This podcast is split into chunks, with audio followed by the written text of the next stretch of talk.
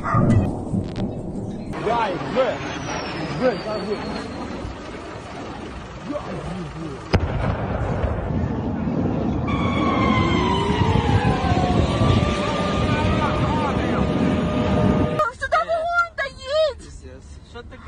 that's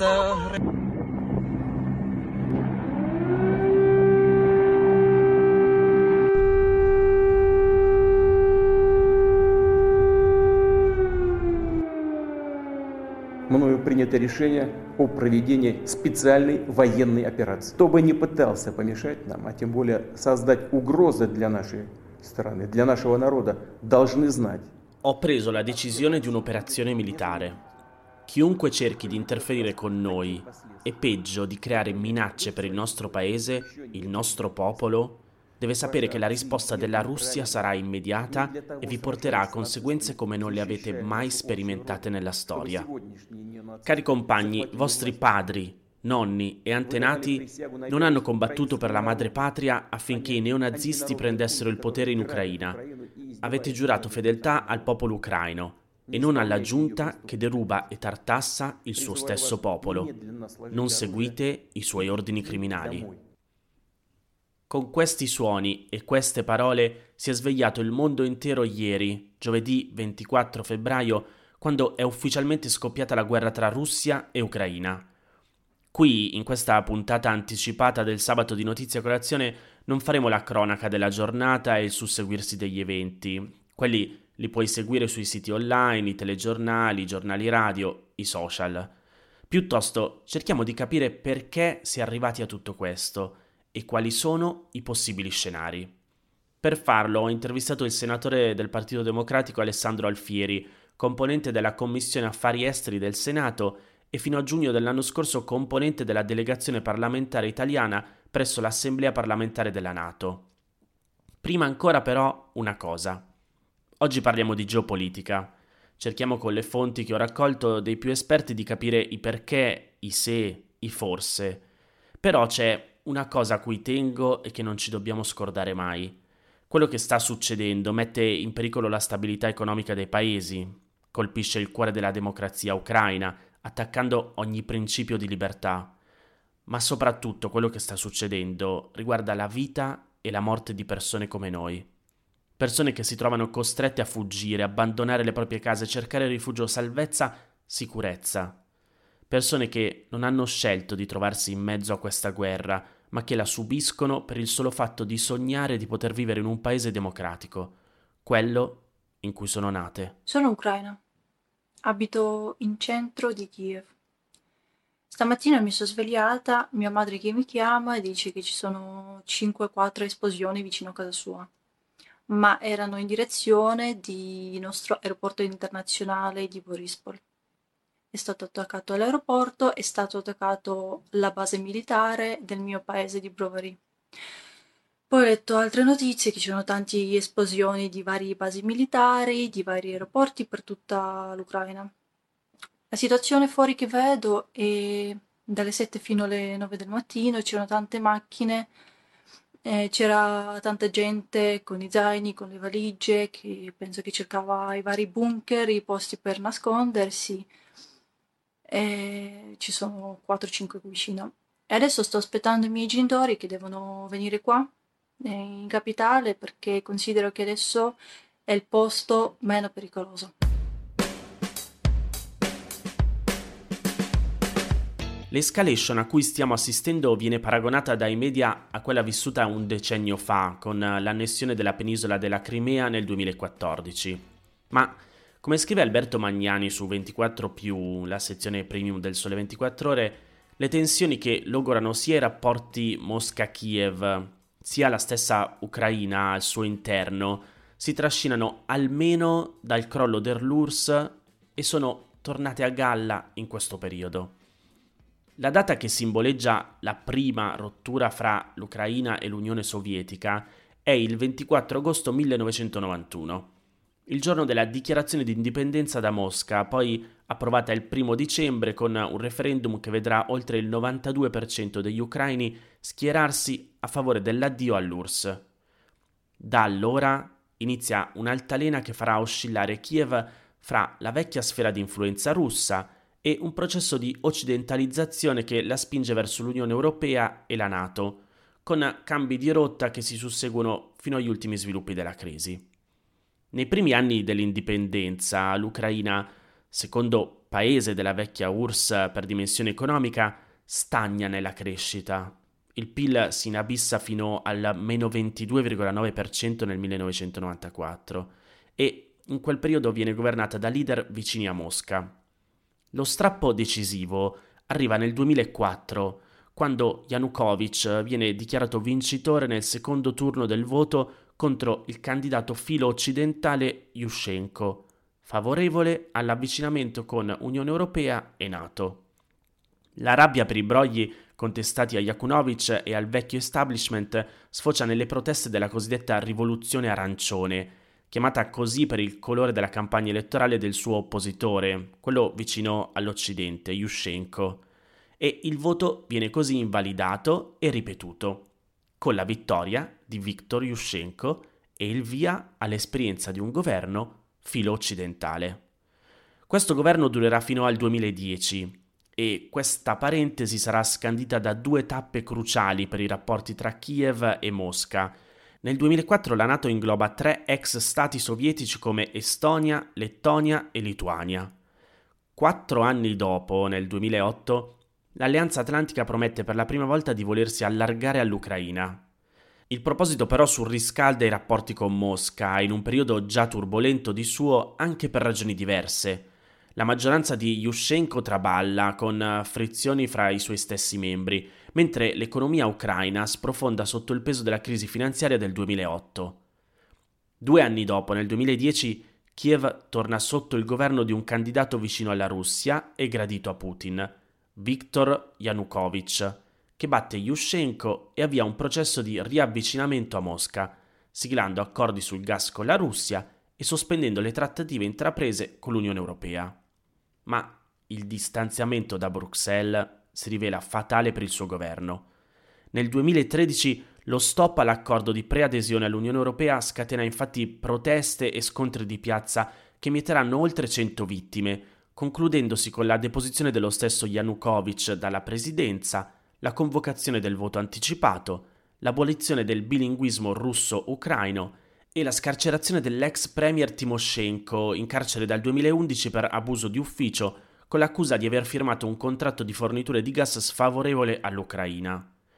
La reazione di Mosca è indiretta ma dirompente.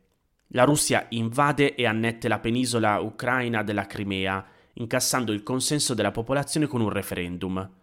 Seguono l'esempio i militanti filorussi delle due province del Donbass, quelle che abbiamo sentito nominare in questi giorni, Donetsk e Luhansk, con una doppia consultazione per proclamare la propria indipendenza. E la vittoria del sì è schiacciante in entrambi i casi, ma quel che ne deriva è una frattura che dà adito a scontri e violenze sempre più intensi, nel 2015, dopo un tentativo analogo nel 2014, Francia, Germania, Russia e Ucraina firmano un accordo che prevede il cessate il fuoco e il lavoro diplomatico per configurare lo status speciale delle due province, i cosiddetti accordi di Minsk, dal nome della capitale bielorussa che già aveva ospitato l'intesa fallita l'anno prima. La pace formale non si traduce però in una stabilizzazione delle province, tra il 2014 e il 2021 il governo ucraino conteggia almeno 14.000 vittime nella regione del Donbass, con un costo economico di 10 miliardi di dollari statunitensi per le operazioni militari nell'area. Nel frattempo, alla presidenza di Kiev si susseguono l'uomo d'affari Petro Poroshenko, dal 2014 al 2019, e l'attuale presidente, l'ex attore Volodymyr Zelensky. L'orientamento di entrambi è di apertura all'Occidente e di allontanamento da Mosca, con nuovi accordi siglati con l'Unione Europea nel 2017 e una spinta sempre più decisa verso Bruxelles, tanto che Zelensky chiede apertamente l'ingresso nell'Unione Europea e nella Nato.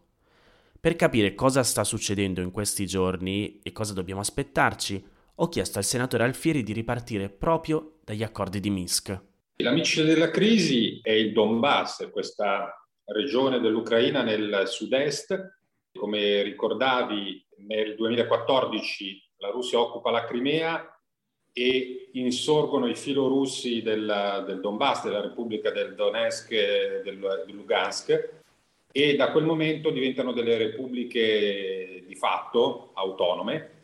Gli accordi di Minsk, che erano patrocinati da una parte dalla, dalla Russia, dall'altra da Francia e Germania con la presenza dell'Ucraina, cosa prevedevano? Prevedevano riforma costituzionale che dava maggiore autonomia al Donbass, la zona occupata dai filo dai filorussi, protocollo speciale per quelle repubbliche, libere elezioni, in cambio i russi si ritiravano e ritiravano truppe e armamenti pesanti. Non è mai stata definita una chiara successione, un cronoprogramma sui vari impegni e abbiamo solo assistito al rimpallo di responsabilità in questi anni, purtroppo con una conflittualità latente al confine che ha prodotto purtroppo migliaia di morti e anche la terza zona più minata al mondo. Quindi siamo in questa situazione, rimpallo delle responsabilità e, e, e adesso siamo arrivati a questo livello di tensione. Putin utilizza il Donbass per far precipitare alcune richieste che nulla hanno a che fare con l'Ucraina, ma sono molto più generali, hanno a che fare con le sfere di influenza, con la volontà di partecipare insieme a Cina e Stati Uniti alla riscrittura del nuovo ordine internazionale e chiedere una nuova architettura di sicurezza europea. E questo poi appunto quello che è successo in questi giorni con appunto l'invasione di fatto che, che, è scoppiata questa notte. In questo momento stiamo registrando, è giovedì mattina. Da parte dell'Unione Europea e da parte della Nato, anche quello che state facendo in Senato in questo momento, quali sono le risposte che si vogliono dare? Allora, partiamo dalle questioni più importanti. La Nato riunirà proprio questa mattina l'organismo più importante per decidere misure di rafforzamento dei dispositivi lungo tutto l'area di confine dei paesi dell'Europa orientale che aderiscono alla Nato, quindi rafforzamento dei contingenti, quando sale l'allerta c'è un rafforzamento automatico.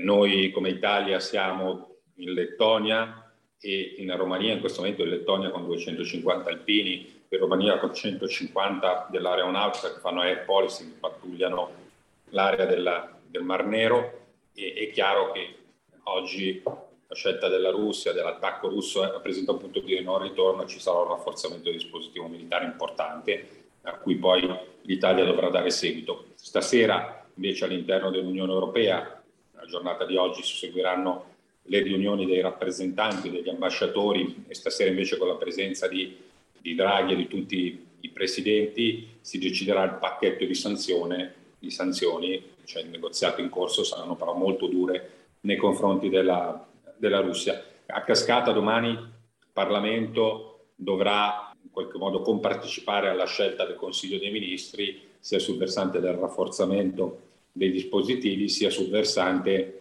delle richieste sul versante sanzioni. In particolare verrà una richiesta, immagino, un po' da tutte le forze politiche di forme di compensazione europee per i paesi più colpiti dalle sanzioni anche per i settori più colpiti. E lì ci rientra poi quello del, dell'energia che va a colpire direttamente tutta, tutta l'Europa e il nostro paese anche in particolare. Quello è un tema a parte perché non so se arriveremo a porre le sanzioni sull'energia, è un tema estremamente delicato e può darsi che si, ci si concentri di più su sicuramente sanzioni individuali che colpiscono la possibilità per coloro che collaborano con Putin, gli oligarchi, tutto il settore della pubblica amministrazione, degli organismi delicati dal punto di vista della difesa, dell'intelligence e della sicurezza in Russia verranno colpiti da questi ban, che sono delle impossibilità di avere visti, di poter viaggiare, di poter fare affari in giro per, per l'Europa, il blocco dei conti correnti all'estero e delle diverse attività. E poi c'è un altro tipo di sanzioni che sono sanzioni che impediscono alla Russia di andare a raccogliere risorse per finanziare il proprio debito, il debito sovrano, quindi sulle banche europee, sulle banche americane, nel circuito internazionale. E poi si possono scegliere anche alcuni tipi di sanzioni commerciali che sono le più delicate perché portano a delle rappresaglie da parte russa che si scaricano poi anche sulle imprese europee, sulle imprese italiane. In passato sono scaricate soprattutto su quelle tedesche e queste sono quelle che preoccupano di più il sistema italiano. Di certo non può essere un alibi per non applicare le sanzioni e dare una risposta forte da parte delle democrazie liberali. Infatti questa è la mia preoccupazione più grande perché alla fine stiamo parlando appunto dell'Ucraina che però è un paese che non fa parte dell'Unione Europea, non fa parte della Nato, è vero che è qui ai nostri confini, ma perché i paesi occidentali dovrebbero arrivare a mettersi in pericolo economicamente per un paese che comunque non li coinvolge in nessun, diciamo, contratto internazionale? Sì, eh, dici bene, non facendo parte della Nato non si applica l'articolo 5 dell'Alleanza Atlantica, che è quello sulla eh, mutuo soccorso in caso di aggressione di uno Stato terzo. Però la, l'Ucraina non è la Georgia, sta nel cuore dell'Europa, è al confine con tutti i paesi che fanno parte della, della Nato e eh, non possiamo accettare un intervento militare, una violazione dei, dei confini, dell'integrità territoriale nel cuore dell'Europa, ha stralciato e ha fatto strame di ogni regola del diritto internazionale, della legalità internazionale Putin, e lo ha fatto proprio nel cuore dell'Europa. Per questo è inaccettabile a maggior ragione da parte dell'Europa, degli alleati, degli Stati Uniti. È un paese che pian piano si sta avvicinando degli standard democratici con riforme che ha fatto, viene garantita diciamo, sicuramente la libertà di stampa la libertà di opinioni politiche molto più che in, che in Russia. Ecco, un paese che ha alimentato e ha costruito una consapevolezza anche nella società che i diritti e i principi che sono scolpiti nelle Costituzioni europee sono un valore aggiunto, sono qualcosa che li ha resi più liberi. Ecco, per quella popolazione accettare di tornare sotto il gioco della Russia è qualcosa di, di, di pesante. Sarebbe un ammainare la bandiera da parte delle democrazie liberali che non è accettabile. Quindi bisogna mettere in campo tutte quelle misure che fanno pressione sulla, sulla Russia e li portano a cessare le, le, ostilità. Noi oggi pomeriggio alle 16 saremo davanti all'ambasciata russa a Roma per manifestare nostra contrarietà alla guerra, per chiedere lo stop rispetto ai conflitti a fuoco e alle azioni belliche. Senatore, però viene da chiedersi, tutto questo era prevedibile da un certo punto di vista, perché la Nato non ha inglobato prima l'Ucraina, visto che questa era la volontà del governo ucraino? Beh, diciamo che non c'è proprio unanimità su questo, le diplomazie divergono, la stessa Italia dal 2008 pone degli interrogativi sul, sull'Ucraina, perché è sempre stato un paese di, di, di frontiera. Quindi il punto era lasciare l'idea delle porte aperte della politica della Nato rispetto a paesi che vorranno entrare, ma farli entrare quando i tempi saranno maturi. D'altronde, come sai, noi abbiamo aperto un accordo di associazione con, uh, con la Turchia da tempo per l'ingresso nell'Unione Europea, però sappiamo benissimo che la Turchia non entrerà né fra dieci né fra vent'anni. Certo.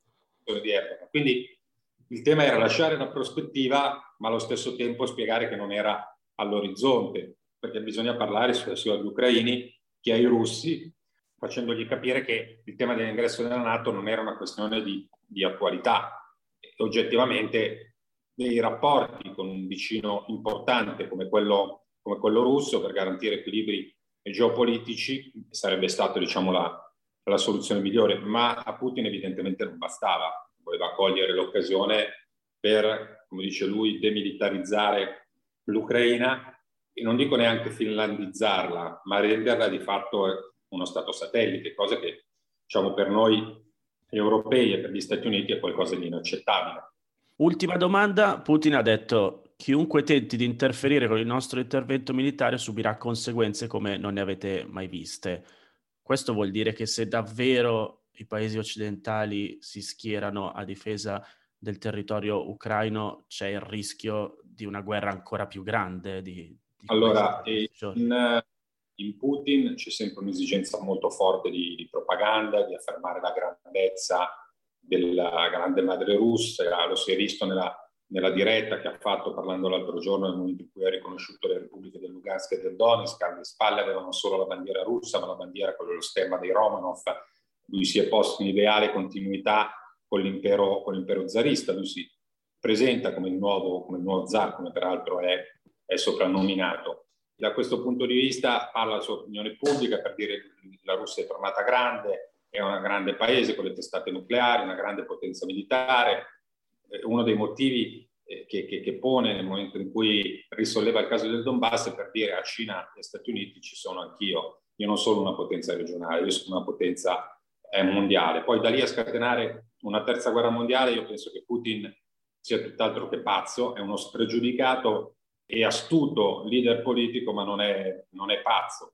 Così come non penso che eh, la Nato pensi di, di intervenire militarmente in uh, queste azioni militari che stanno colpendo in questo momento le basi militari ucraine, però allo stesso tempo non può stare ferme, le sanzioni saranno molto dure, ma il dispositivo militare della Nato crescerà moltissimo nei paesi intorno, ottenendo un po' l'effetto contrario di quello che voleva Putin, l'ulteriore militarizzazione dei paesi dell'Europa orientale che stavano prima nel patto di Varsavia. So che avevo detto che era l'ultima domanda e che ha poco tempo, però a questo punto cioè, la previsione è ok, forti contromisure economiche da parte dei paesi occidentali, ma molto probabilmente l'Ucraina finirà in mani russe e quindi i suoi cittadini ci finiranno. Ma io questo non lo so, probabilmente succederà qualcosa di simile a quello che è successo in Georgia nel, 2000, nel 2008 la Russia è arrivata a 10 km da Tbilisi, ha occupato i porti sul mare, poi si è ritirata in cambio di fatto della, di una sorta di desistenza che ha portato ad avere autonomia, anzi di fatto sono delle repubbliche indipendenti anche se non riconosciute da parte dell'Abkhazia e dell'Ossetia del Sud.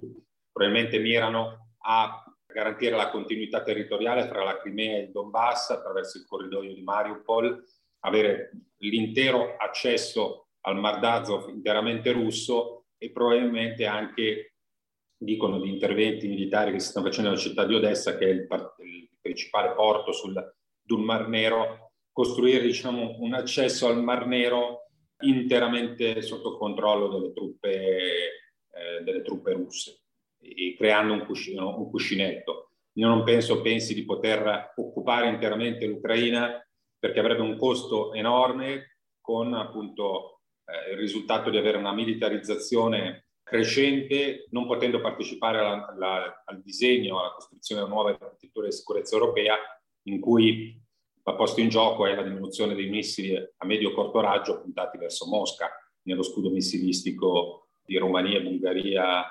E quindi da questo punto di vista Putin lo sa, se ha interesse a ridiscutere quell'architettura di sicurezza deve fermarsi prima. Però ecco, questo siamo nel campo della razionalità, abbiamo visto che non tutte le scelte da parte di Putin sono state razionali ultimamente.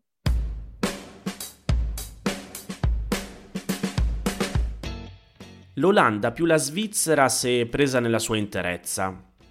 La metà della Germania se si guarda la ricchezza media prodotta da ciascun cittadino. È piccola la Russia. Eppure, com'è che riesce a fare così tanti danni? Come spiega Riccardo Sorrentino, sempre su 24 a proposito, ti metto tutti i link alle fonti e li trovi nella sezione news del sito www.notiziacolazione.it. Dicevo, le dimensioni fisiche della Russia sono enormi. È il paese più esteso del mondo e surclassa il secondo, il Canada, o la Cina e gli Stati Uniti se si contano solo le terre emerse. L'Unione Europea arriva a un quarto della sua superficie. La sua popolazione lo rende il nono paese del mondo, malgrado le grandi distese quasi spopolate, e il livello di sviluppo è quello di un paese che ha visto la sua industrializzazione iniziare in età zarista, proseguire a tappe forzate nel primo dopoguerra, sia pure con modalità malsane, e poi riprendere dopo la grande crisi alla fine dell'URSS. Ancora, le risorse minerali sono notevolissime.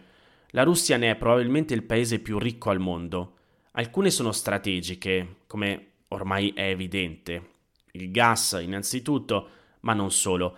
E Mosca può così esercitare un certo potere duro nei confronti dei vicini. E gran parte dell'enfasi che l'Unione Europea dà ai suoi programmi di conversione energetica è legata al fatto che conciliano la necessità di una maggiore indipendenza economica da stati potenzialmente avventurieri, si chiamano così in gergo, alle esigenze di tutela dell'ambiente. Questo patrimonio di ricchezze naturali da sfruttare ha una conseguenza molto importante. Il carico fiscale è basso. Le entrate fiscali sono pari all'11% circa del PIL e il nuovo sistema fiscale progressivo introdotto nel 2021 prevede solo due aliquote, il 13% fino a 5 milioni di rubli, il 15% al di sopra. Questo per i cittadini russi, per gli stranieri invece si sale fino al 30%. Tutto questo non si trasforma però in uno stimolo all'attività economica.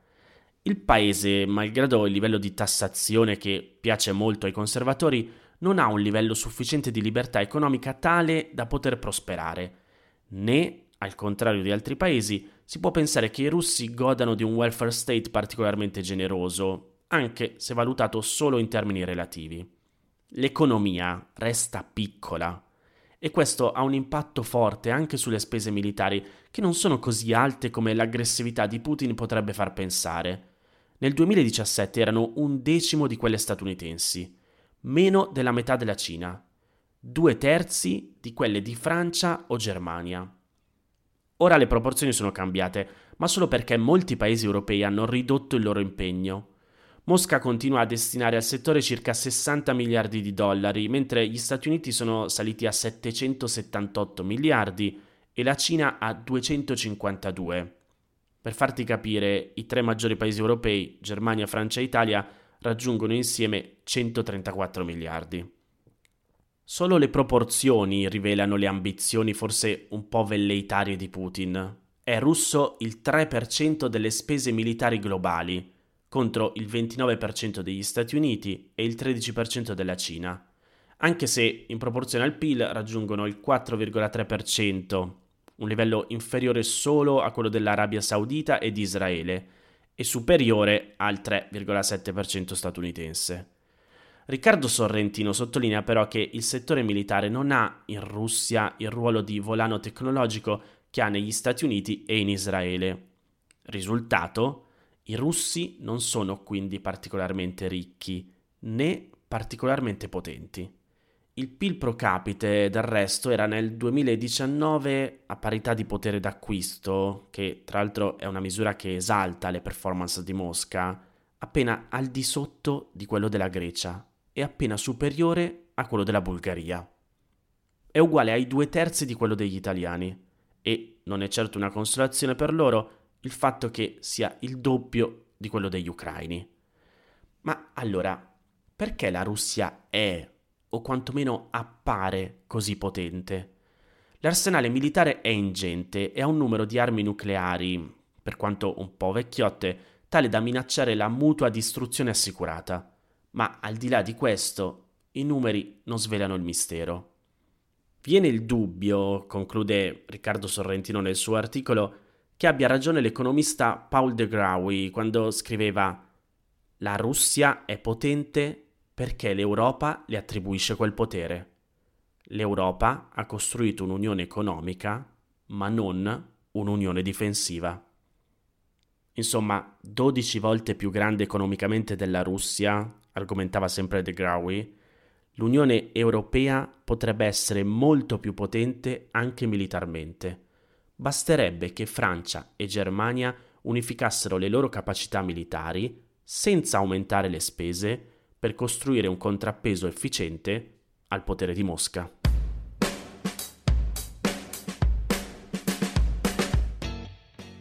Meno cronaca e un po' più scenario. Spero che questa puntata ti sia stata utile per fare un po' di chiarezza su quanto sta accadendo e su quanto potrà accadere. Se ti è piaciuta condividila con qualcuno a cui pensi possa interessare, oppure diffondila sui tuoi canali social. Se vuoi suggerirmi qualche tema da approfondire, puoi farlo inviandomi un'email a notiziacolazione.gmail.com. Se invece vuoi aiutarmi nella produzione di questo podcast, anche solo con una piccola donazione, puoi farlo dal sito www.notiziacolazione.it. Noi ci sentiamo sabato prossimo. Un saluto da Massimo Brugnone.